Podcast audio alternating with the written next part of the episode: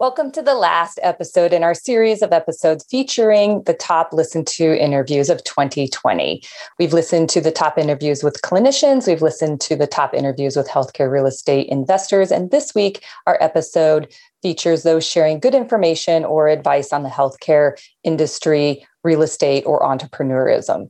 Episode two, we hear from commercial real estate veteran Pete Bolton of the Pete Bolton Company. He shares strategies on how to approach the great lockdown from an entrepreneurial perspective. David Berg, chairman and co founder of Redirect Health, shares with us in episode five how he created his company to allow small and medium sized businesses to provide affordable healthcare to its employees. Episode three is the second part of the interview with Pete Bolton, where he discusses how his question listening and expansion training can help physicians listen better to keywords to help ask more specific questions when diagnosing patients, and how this is so important as telemedicine becomes more prolific in healthcare. The next few clips are from episode 33 and 34, where I interview Vinny Singh, assistant professor in resource economics at the University of Massachusetts Amherst, where she shares economic statistics of our current healthcare system and some thoughts on how we might be able to improve efficiencies and costs.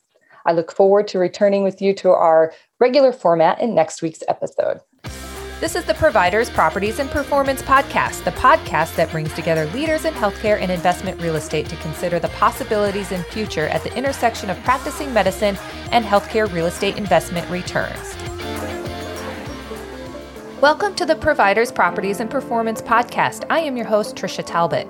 As a healthcare real estate advisor to providers and investors, the best solutions occur when the two collaborate together as partners in delivering better patient care. Providers can deliver care to their patients when and where they need it, and investors realize the returns to build and manage facilities.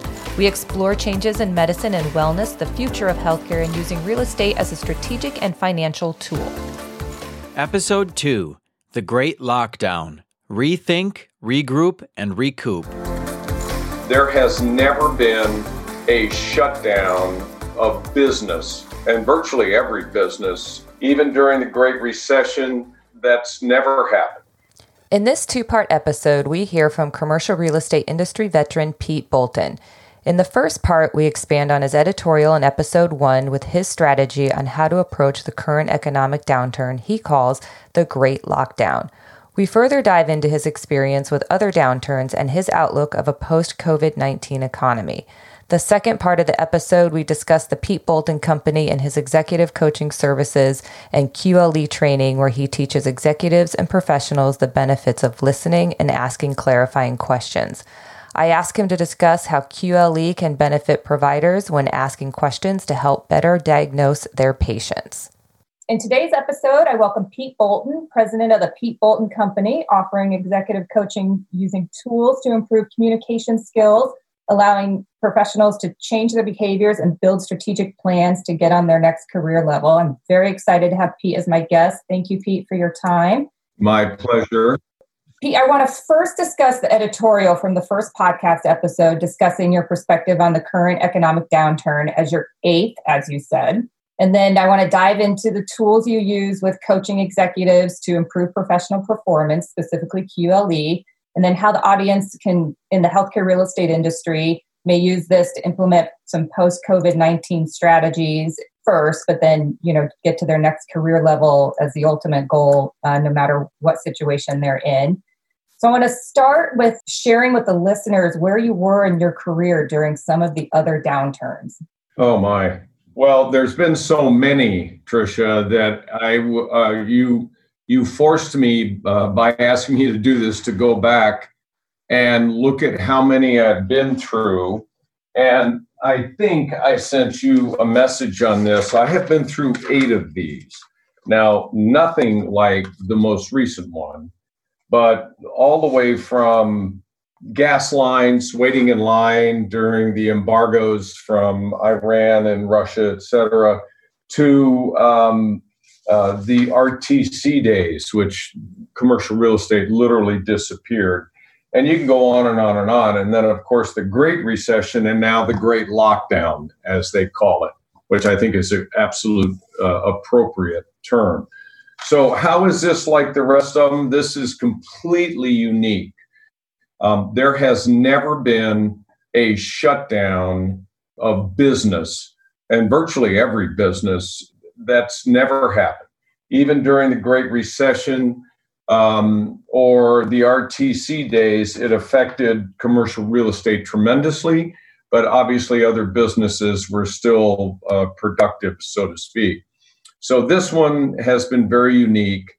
And I think you will see from uh, the very interesting um, laws that have been broken by governments here that this will prove to change America substantially, unlike the other ones.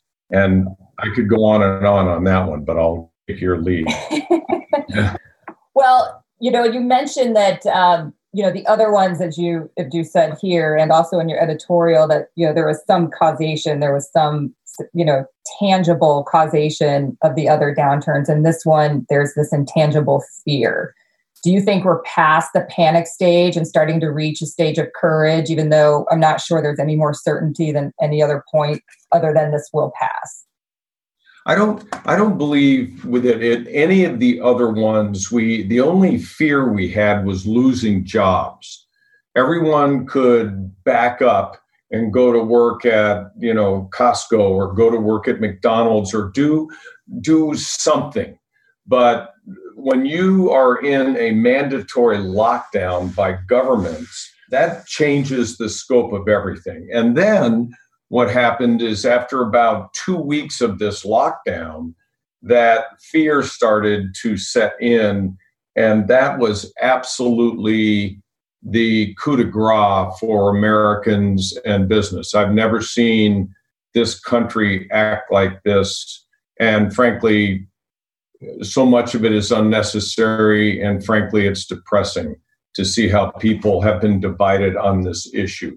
So, yes, this caused an unprecedented amount of fear that has never been witnessed in my decades in business.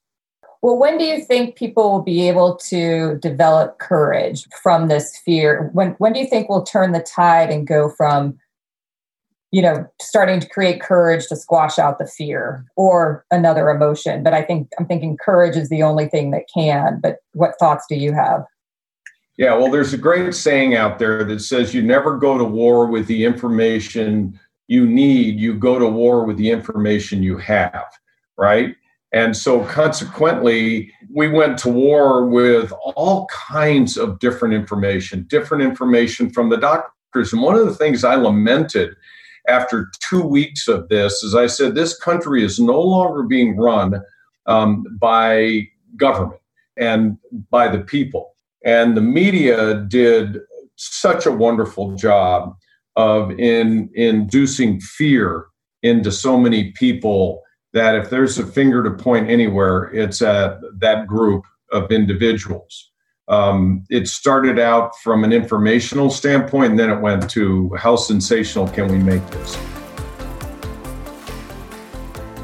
Episode 5 Using Healthcare Real Estate to Provide Affordable Healthcare part one of two. I want all of our clients to be able to confidently provide free health care to their employees and their families in such a way that it costs very little or nothing to the employer. Today's episode is the first of a two part interview with David Berg, chairman and co founder of Redirect Health. David shares with us how his company allows small to medium sized businesses provide affordable healthcare to its employees. David elaborates on how he used real estate as a financial tool and technology investments to continue enhancing Redirect Health's operations. Next week, in part two of this interview, David describes how Redirect Health was already positioned to effectively absorb and manage patients with COVID 19 and where it is heading in the future. Today, I'm grateful to interview David Berg, chairman and co founder of Redirect Health. Please listen as we hear the Redirect Health story from David and how its real estate strategy helped it achieve its operational goal of providing affordable health care.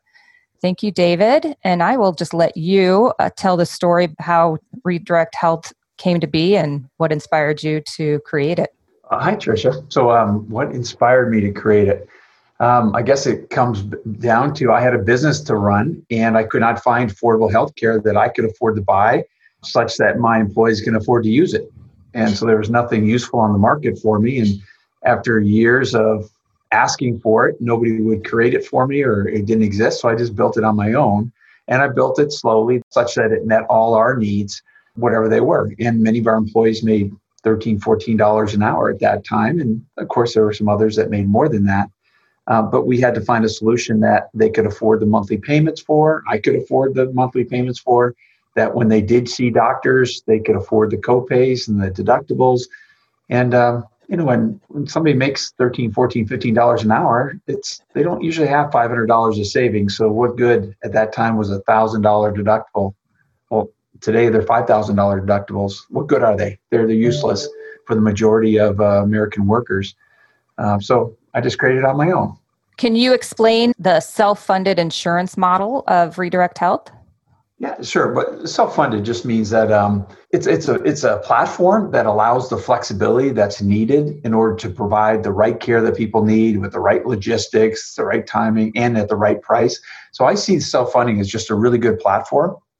But I've seen more self-funded plans that are that are just garbage. They just don't work because they're not designed right. They're not engineered right. So as much as being self-funded is important, it is only a platform that allows the flexibility and allows the purchaser and the user to get what they want out of the system. In a non self funded environment, it really is impossible today for a business to get what they need for their employees, in my opinion. It's just like um, um, Microsoft Word does not write a novel for you, but it's a lot easier to write a novel if you have Microsoft Word. Similarly, self funded plan does not create a great health plan, but it becomes a lot easier to create a great health plan if you have a self funded model. Plus, it puts you under federal law which is the term is called ERISA, and there's a lot more flexibility there than there is under the uh, the state laws. And your clients are small and medium sized businesses. Every one of them. And yeah, they need they need us the most. And um, your customers are the employees of these businesses, and these employees are also patients at Redirect Health Centers. Um, well, you know, those are traditional words, and um, I guess the way we look at it is we create a collaboration between the business, the owner and the management, and the employees. And so if you want to, we'll refer to the businesses as clients and the employees as and their families as members. So there's the purchaser and the user, there's the client and the member. That's how we refer to it. But those are just just words. Um, as far as the word patient, we really try to stay away from that word. Um, we we want all our members to stay members when they become patients, that means something's gone wrong. We do not want our members to be patients. We want to help them not be patients. Think about as a, a family member, right? If I'm a dad and I'm a physician, I do not want my daughter, my son, my wife, my family members to ever become patients. And as soon as they become a patient, I am trying doing everything I can to unpatient them. Now that is so different than how doctors make money and hospitals make money and drug companies make money and insurance companies make money. So it required a complete paradigm shift. Even the language is different and the philosophy is different. We do not want our members to be patients. But when they are, that's when we kick it into high gear and we help them become unpatient. So would you say you focus on keeping your members well and preventing illnesses? So as much as we can, but the biggest help that we give them is when they do have illnesses to make sure those illnesses never become acute. They stay chronic. They um, they don't affect their work, don't affect their health. They get the right medications. If somebody's got asthma, we want to make sure that um, they always have an asthma inhaler and they know how to use it and they can always afford it and they never run out and they never have to use an emergency room. I don't want them to be a patient of emergency room. Episode 3 Listening, Diagnosing, and Telemedicine. What I've learned over the years, there's very special words that our clients use, not just our clients, that we use. Words like maybe, I think, that sounds okay. They're non committal, nuanced words that we take as a definition of let's go forward. In this two part episode, we hear from commercial real estate industry veteran Pete Bolton. The second part of the episode, we discuss the Pete Bolton Company and his executive coaching services and QLE training, where he teaches executives and professionals the benefits of listening and asking clarifying questions. I ask him to discuss how QLE can benefit providers when asking questions to help better diagnose their patients. And as you know, in my world, my clients are in the commercial real estate um, as investors or they're providers in the healthcare industry. And I remember when I first talked to you about this podcast, I said, you know, I, I think that um, perhaps QLE could be applied in the healthcare industry because, you know, doctors are, you know, this was before we were all on the shutdown, but doctors, you know, they're they're constantly being squeezed for time and you know they could use it to perhaps use that 15 minutes that they happen to be with a patient and and use it to be more effective with the patient and one of the things you know speaking to providers through this pandemic is they've constantly said to me you know what do you think about telemedicine? What do you think about telemedicine? And i said well you know i think that there are certain applications for it but obviously you can't perform surgery via telemedicine. But some have actually said well before you know, insur- insurance companies, payers, they weren't paying for any telemedicine visits. So we were doing them, you know, very infrequently. But what has happened is that telemedicine has now become a necessity because they, you know, couldn't see patients in as much volume and they had to be, I think, more severe. So do you see that QLE could be an important skill that a provider could use to make a most out of a telemedicine visit and then translate it into being more effective in an inpatient visit? Absolutely. So what what separates a diagnosis from successful to possibly not successful diagnosis? And that is the doctor's ability to listen and take the time to listen to what a client is saying. And you know, we've all got horror stories about somebody going in and talking about X the doctor didn't particularly understand what they were talking about. And the first thing they say is, Oh, I know what's wrong with you. And you start on that road, and that road turns out to be completely worthless or absolutely detrimental. And the reason is, is because we didn't listen to the client. Therefore, we didn't diagnose the problem properly. So, getting back to telemedicine, you better have some very well trained people on the other end of that phone to listen to the nuance words that we talked about earlier in this podcast. Is that when somebody said, Yeah, it kind of hurts over here. Well, and people go, Oh, really? What kind of hurt from zero to 10? No, wait a minute. What do you mean by kinda? It either does or it doesn't and then when does it and when doesn't it you know my back kills me when i lift that 60 pound block that i have to move around every day on the machine but if they say it kind of hurts all day and you go okay that's great come on in we'll get you a brace. No wrong. You're doing something that's going to kill you. So the, the diagnostic tool is answering questions with questions and defining exactly what the client is feeling. And you know sometimes trisha they don't even know. They don't even they don't even know like you know you say it kind of hurts here does it hurt? Tell me about kind of does it hurt anywhere? Oh yeah it really affects you know my back whatever it happens to be or my shoulders. Well why would that be? Well after i lift it i have to turn sideways. I mean maybe they would have never gotten to that if they weren't listening to those specific words. So to diagnose over the phone when you can't see somebody, you better have phenomenal listening skills and questioning skills. Very, very important. And, you know, we're all interesting people, truly. And the, the medical world is interested in their clients. But what you want to be is you, you know you're you're interesting as a doctor, a provider, etc.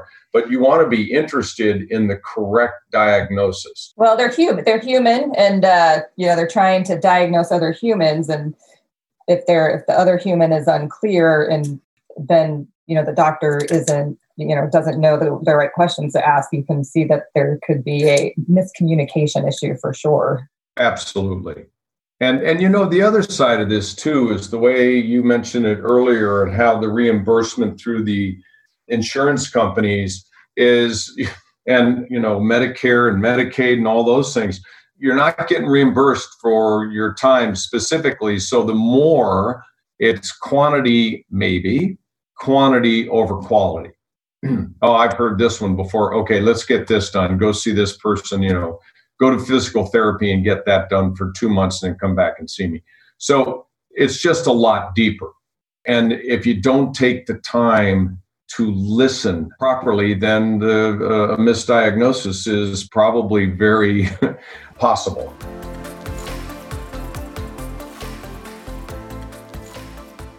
Episode 33 Healthcare's Cost versus Quality. Where Are We? Part 1 of 2 with guest Vinny Singh, Assistant Professor in the Department of Resource Economics at the University of Massachusetts, Amherst. You can't have it both ways. If you want to keep a capitalist, well functioning uh, market in healthcare, you have to have regulation to avoid it from like spiraling into either caring for like the richest people. So it, it's really, again, distilling back to your values. Like, what do you care about? Or the alternative is single payer, which I know for a fact isn't very popular with a lot of free market enthusiasts. This week and next week's podcasts are a two part interview with Vinny Singh, an assistant professor in the Department of Resource Economics at the University of Massachusetts Amherst with a PhD in health economics and policy. In today's episode, we discuss the current cost and quality of healthcare in the United States and where we stand with other comparable developed countries. We look at the current state of the ACA and how we might progress on the healthcare insurance front in the United States to reduce costs and improve quality of care. Next week, Vinny shares some challenges the U.S. faces regarding the concept of universal health care and how information sharing, risk sharing, and simplifying the reimbursement system are ideas that can help to reduce healthcare costs and improve quality. Okay, Vinny, a warm welcome to the Providers, Properties, and Performance podcast. Thank you. Thanks for having me. Very excited to be here. I'm excited to interview you. Like I've said, I have to say the recent American Health Policy in 2020 webinar that you and your colleagues prepared has been one of the most engaging I've seen uh, addressing health policy. And for listeners, this webinar is now available on YouTube and I'll have it in the show notes. And being that you are a health economist, I'm really looking forward to discussing with you, you know, what healthcare looks like today in the US, the current state of the Affordable Care Act, what changes can improve cost and quality of care, and then options to consider surrounding health policy and ideas as we move forward. Absolutely, yeah. So, before we start, I just want the listeners to understand the value of your insights based on your impressive academic pedigree. Your bachelor's uh, was in ecology and evolutionary biology from Rice University. You had a master's in international health, health systems from Johns Hopkins University, and your PhD in health economics and policy from Emory University. So, basically, you know what you're talking about, and we should listen to some of the research you've completed and your ideas on health policy. I, I'll have some addenda to it later on. Starting with what healthcare looks like in the US today, I wanted to share the statistics expressed on the webinar, and these are high level. Obviously, there are some more detailed ones, but um, currently the US healthcare industry is 17% of GDP and $3.3 trillion. Rounding this up, it's almost 20% of GDP, so one fifth of every dollar in the US is spent on healthcare on average, $10,000 a year is spent per person on healthcare in the US. On the quality side, I was surprised to hear the statistic offered on the webinar regarding the metric that tracks deaths preventable by treatment, and the US is ranked 34. Compared to similar developed countries that do a form of universal health care, they spend on average 9 to 11% of GDP and $1.3 trillion, and their cost per person is 3,500 to 6,000. So in these countries, healthcare is approximately 30% less, I think is what I heard for services and 50 to 60% less in the cost of prescription medication.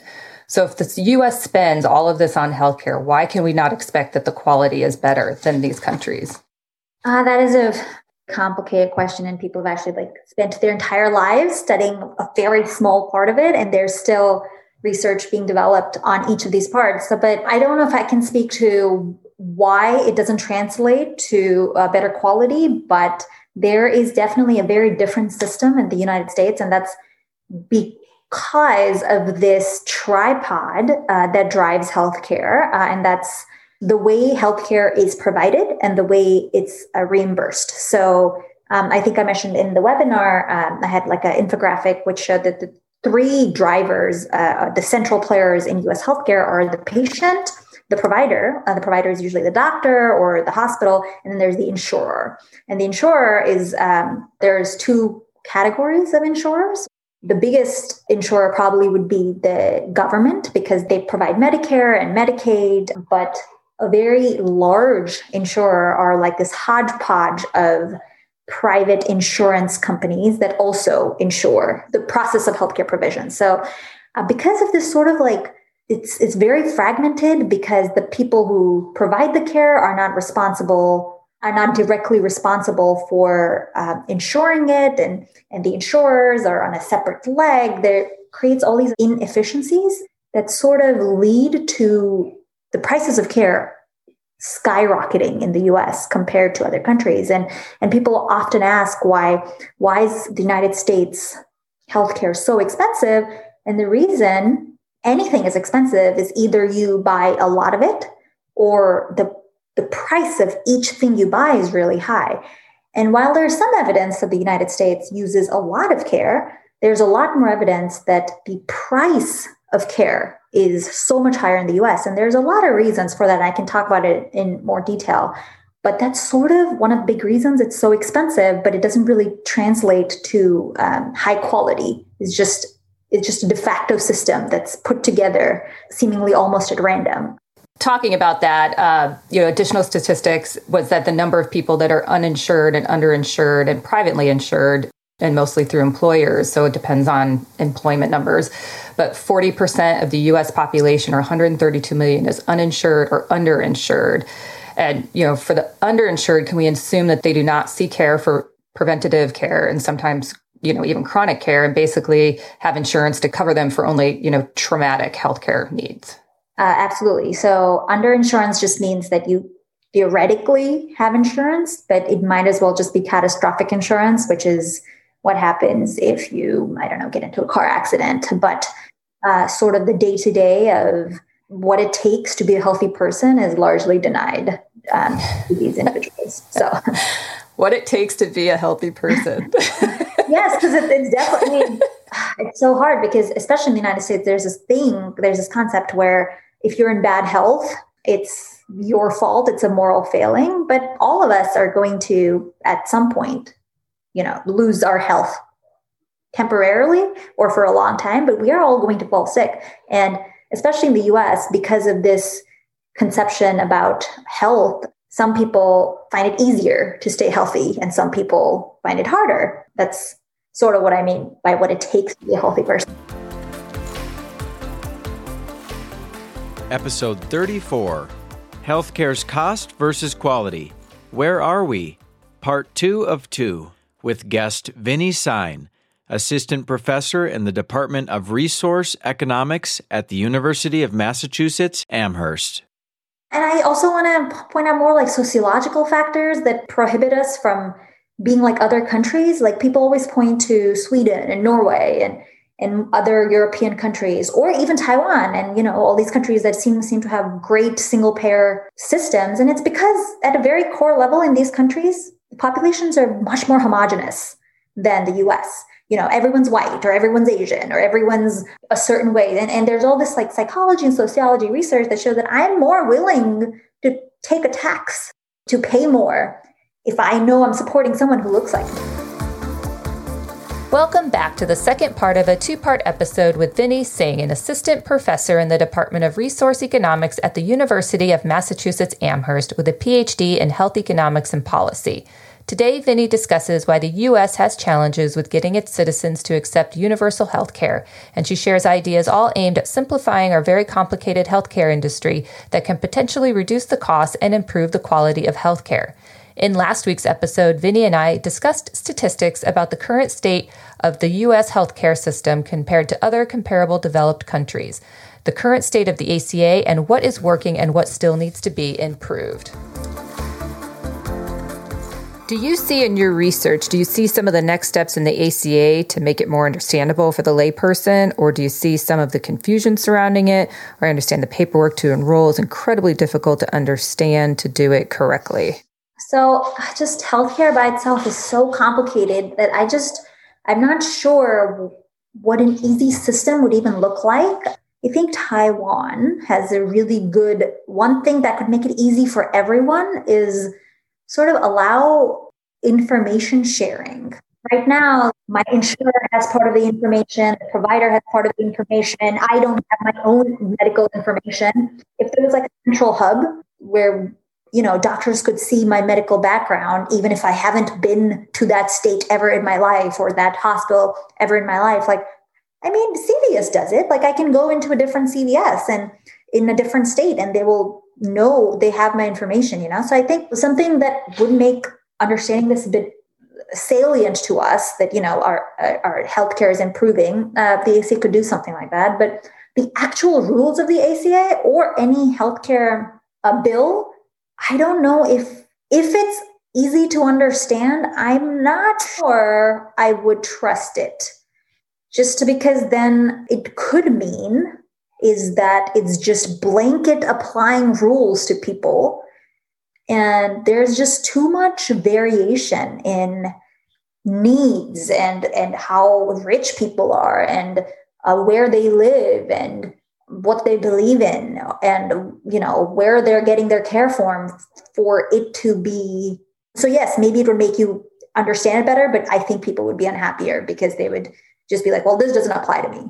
Lots to do. I, I really don't want to say that the ACA is perfect, far from it. But if it, it's not the destination, is how I think of it. It's like one imperfect step towards a bigger goal. Yeah, and I also want to point out more like sociological factors that that prohibit us from being like other countries. Like people always point to Sweden and Norway and and other European countries, or even Taiwan, and you know all these countries that seem seem to have great single payer systems. And it's because at a very core level in these countries, the populations are much more homogenous than the US. You know, everyone's white or everyone's Asian or everyone's a certain way. And, and there's all this like psychology and sociology research that show that I'm more willing to take a tax to to pay more if I know I'm supporting someone who looks like me. And in the US, it's just like there's it, this sort of like non heterogeneity in how we look and who we worship or our cultures. They're barriers to many other things, but also the concept of that I should pay for your healthcare when you might have a very different lifestyle than me. Or and and when you look different, it sort of amplifies these differences. There's a lot, yeah. There is a lot, and I would say these differences. One, it's it's what the U.S. was built on to protect everyone's differences, and in that time, it was religion specifically because everyone that came over here, well, everyone that came over here willingly was white. But I, but that I think our heterogeneity is what makes us different, and, and is one of our best qualities if we can. Yeah, yeah, absolutely. So when you ask me whether the ACA has been like foundation of the ACA built on the value that the health that, that poor people should be helped. And if it's at the expense of richer people, then it is fine because the rich people can handle it. But that value might not be shared by everyone. And I understand if it isn't, but all policies are made with the fundamental value at heart. Um, and there's going to be losers and there's going to be winners. And whoever decides the winners and losers decides so based on what they believe. So, in what the ACA believed, it has accomplished to a large extent that the health and the insurance status of poor people and disadvantaged people has gotten better. And even like middling people, it's like the reverse trickle down. It's like the grassroots. If the bottom tier is healthy, then the higher tiers are less likely to bear that burden. So I have a positive view of the ACA. I can also see why other people might not. I'm grateful for you tuning in to the Providers, Properties, and Performance podcast. If you enjoyed it, please subscribe, rate, review, and share the podcast with others. As a disclaimer, this podcast is intended for educational and entertainment purposes only and not intended for specific real estate investment advice.